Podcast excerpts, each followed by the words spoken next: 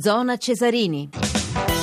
Le 22.53 minuti 47 secondi, brevemente riepiloghiamo questi due posticipi, Cagliari 0, Chievo 2, la quattordicesima giornata del campionato di Serie A, nel secondo posticipo la Sandoria ha battuto in trasferta il Verona 3 a 1, la classifica l'avete sentita da Bisantis, la Sandoria si porta al quarto posto dietro il Genoa con 25 punti e il Verona rimane a 14, mentre l'altra partita, l'altra partita ha portato il Chievo a 13 punti, il Cagliari è fermo a 11 punti. Andiamo rapidamente però da eh, Filippo Grassia. Buonasera Filippo. Sì, buonasera a te, buonasera agli ascoltatori. Per fare la moviola della seconda partita che abbiamo sentito ora da Bisantis e Avallone, Verona-Sandoria. Sì, eh, Verona senza vittorie da 8 gare, 5 sconfitte e 3 pareggi con 20 gol al passivo in questo periodo, un disastro. È arrivato il momento in cui Mandorlini si deve preoccupare anche di non retrocedere. Invece la Samp è tornata al successo dopo tre pareggi consecutivi. Allora, al ventisettesimo la svolta della partita con la Sandora che viene a trovarsi in vantaggio di un gol e di un uomo. Gabbiadini libera Eder nell'area scaligere, Rafa Marquez lo stende destro sul destro davanti a Rafael. Fallo da ultimo uomo, non c'è dubbio. L'arbitro Tommasi espelle il giocatore del Verone e assegna il rigore alla squadra blu cerchiata dal dischetto ed er spiazza il portiere. Sarebbe stato preferibile a posteriori per il Verona se il difensore messicano avesse lasciato calciare l'avversario.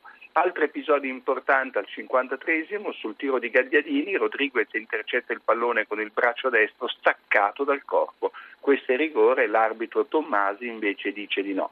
Regolare infine il 2-1 di Okaka in linea con Rodriguez sul cross perfetto di Gabbiadini.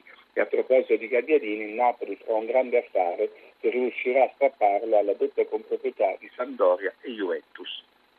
Filippo, vogliamo andare all'altra partita, quella delle 19, Cagliari-Chievo, Verona vinta dal Chievo 2-0. Zeman alla fine del primo tempo, dico solamente questo, avrei cambiato tutti nell'intervallo. A te Filippo. Sì, invece ne ha cambiati solamente tre, quelli che li ponevi regolamento. Il Cagliari è andato un po' meglio, ma non è riuscita a innescare la rimonta come a Napoli. Cagliari disastrosi in casa, dove non ha mai vinto ha conquistato appena tre punti in sette partite. Invece per il Chievo è quasi una consuetudine vincere a Cagliari e riesce da tre anni consecutivi. La squadra di Marana è striscia positiva da cinque partite con due vittorie e tre pareggi pronti via e Meggiorini con una spettacolare rovesciata porta in vantaggio il Chievo.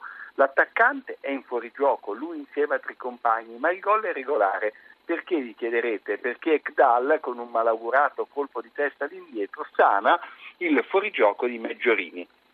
Al test il Cagliari trova anche il pareggio con Ibardo che raccoglie una sponda aerea di Rossettini, ma il colombiano è in netto fuorigioco e la rete viene annullata. Al dodicesimo Paloschi, dopo aver portato in precedenza il Chievo sul 2-0, si lamenta con l'arbitro per un fallo di Benedetti che lo aggancia nettamente all'interno dell'area sarda, destro su sinistro. L'arbitro non ci capisce nulla, l'addizionale doveri fa Ponzio Pilato e il Chievo perde un rigore solare.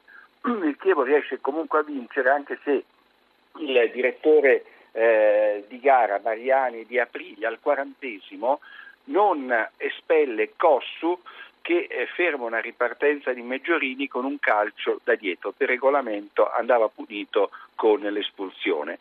E poi nella ripresa il Cagliari vorrebbe un improbabile rigore per un intervento di Gamberini che non tocca il pallone con il braccio ma addirittura con la schiena. È tutto. Benissimo, Filippo Grassia, abbiamo il tempo, ci dicono dalla regia, eh, di parlare di Juventus Atletico Madrid, domani l'ultima partita della fase a gironi per passare agli ottavi di finale, ai bianconeri bastano due risultati su tre per qualificarsi. Sentiamo subito l'allenatore eh, della Juventus, Massimiliano Allegri. Credo che siano due squadre, due ottime squadre. L'Atletico ha fatto grandi, ottimi risultati. Non scordiamoci che ha vinto la Liga e che ha perso una finale quasi vinta. E la Juventus eh, credo che sia una squadra che sta facendo e ha fatto grandi cose nel campionato italiano. Ha giocato molte finali di Champions. È normale che ora rientrare a giocare gli ottavi è molto importante. Domani sarà una partita diversa, giocheremo in casa, avremo tutti i tifosi che ci sosteneranno fino alla fine. Poi è una partita talmente importante che avremo grande grande, voglia, grande entusiasmo per cercare di, di, vincerla. Poi magari vinciamo e non basta per, per arrivare primi. Filippo, dobbiamo essere più veloci di Bolt, abbiamo solo 30 secondi, un commento. Ma che per la Juve è importante andare a caccia della vittoria, non accontentarsi del pari, lo fece la Juve di Conte sul campo della Galatasaray e sappiamo tutti com'è finita per la rete di eh, Snyder. La Juve probabilmente ritornerà alla difesa a 4 e ha tutte le possibilità di fare risultato contro una squadra che però nelle ultime 12 uscite ha vinto la bellezza di 11 volte, però bisogna anche ricordare Bene. che l'Atletico ha perso solo tre volte, ma sempre in trasferta. Chissà che domani non faccia poker. Grazie per il commento alla moviola di Filippo Grassia. Buonasera a te. Vi ricordo che Zona Cesarini è un programma a cura di Riccardo Cucchi, organizzazione di Giorgio Favilla, regia di Umbretta Conti, assistenza al programma di Tony P. Tisi. Alla parte tecnica, grazie a Marco Masci e Maximilian Gambino. Potete scaricare il podcast su zonacesarini.rai.it, riascoltare interviste su radio1.rai.it. Seguiteci anche sulla pagina Facebook Facebook Radio 1 Sport. Si possono ascoltare le interviste degli allenatori di queste partite nel podcast di tutto il calcio.rai.it. Domani c'è la Champions League Juventus Atletico Madrid, ora il GR1 a seguire Radio 1 Plot Machine con Vito Cioce e Tearanno da Maurizio Ruggeri. Buonanotte a tutti.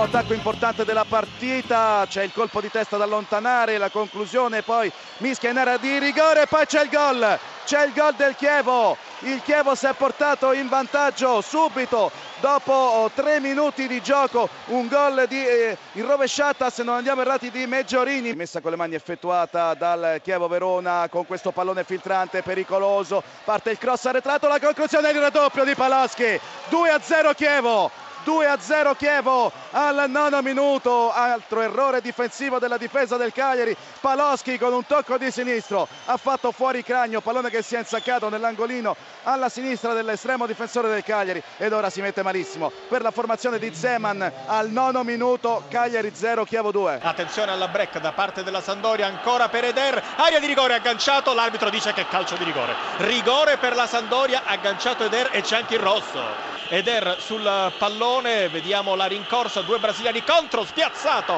il portiere al 27esimo, la Sandoria con Eder si porta in vantaggio, Verona 0, Sandoria 1 e il Verona dovrà giocare per il resto del primo tempo e per tutto il secondo tempo in inferiorità numerica.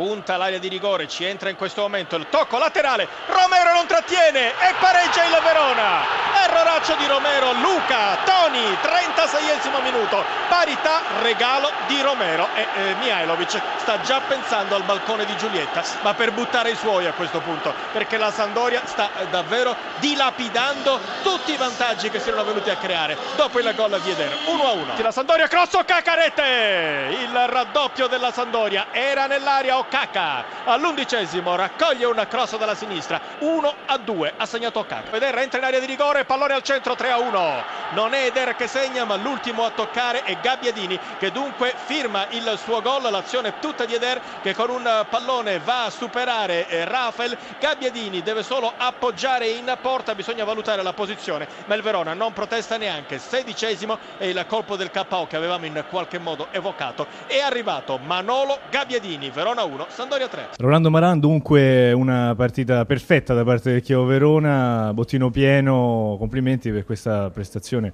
che insomma ha fatto vedere, come diceva lei, pre-gara non una squadra difensiva.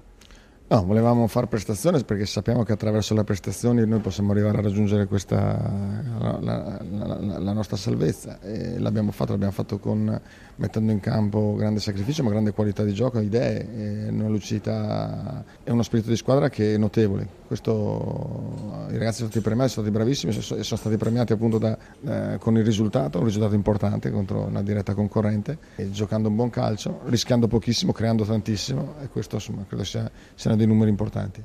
Si tratta di una squadra che sta avendo continuità di risultato e di rendimento. Questa è stata forse la migliore partita della sua gestione? Sì, stiamo crescendo. Sicuramente questa per continuità di prestazione è la partita dove, dove abbiamo fatto meglio nell'arco di 90 minuti. E ripeto, il fatto che si, si stia crescendo gradualmente è buon segno.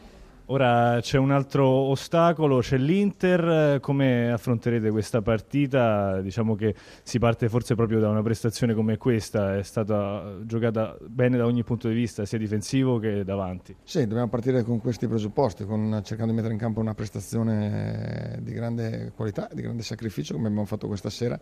Sappiamo che incontreremo una, una grande squadra, l'abbiamo visto anche ieri al di là del risultato eh, per, per un'ora di, part- di gioco ho messo alle corde l'Udinese e sappiamo che non sarà facile, però noi ci prepareremo al meglio.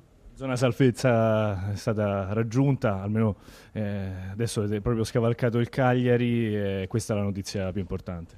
Sì, peccato che non finisce oggi il nostro campionato, però eh, dobbiamo riuscire a mantenere questa classifica. Oggi era importante in virtù anche degli altri risultati fare, fare, fare questo risultato e che ci mette sicuramente posizionati in modo migliore, però sappiamo che la strada è ancora lunga. Grazie mille. Grazie, grazie a voi. Mister Zema qui a Santelia, un Santelia che si conferma problematico quest'oggi, veramente sono mancate anche le tante occasioni da gol che, a cui ci ha abituato nelle precedenti partite.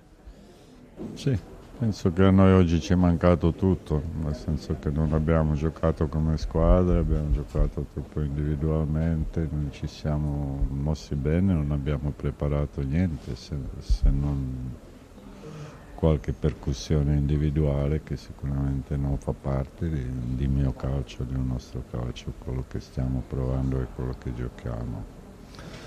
Brutta partita, io penso che era una partita con una squadra che stava dietro di noi in classifica e penso che la squadra ha pensato che è più facile quindi che possano fare quello che vogliono. Purtroppo calcio non è così.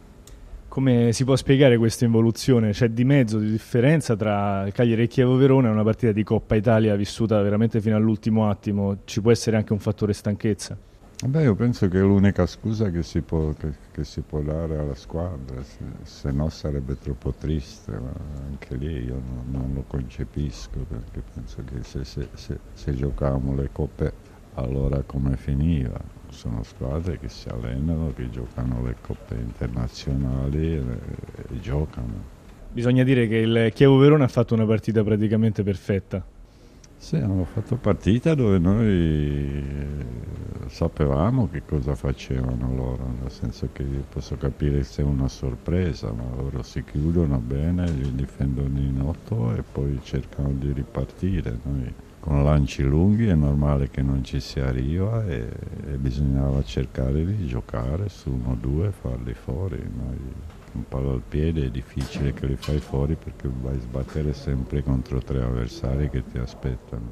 Dunque, terzultimi c'è però la eh, fiducia da parte di Giulini, termine partita, anche lei ha fiducia nella, nella sua squadra.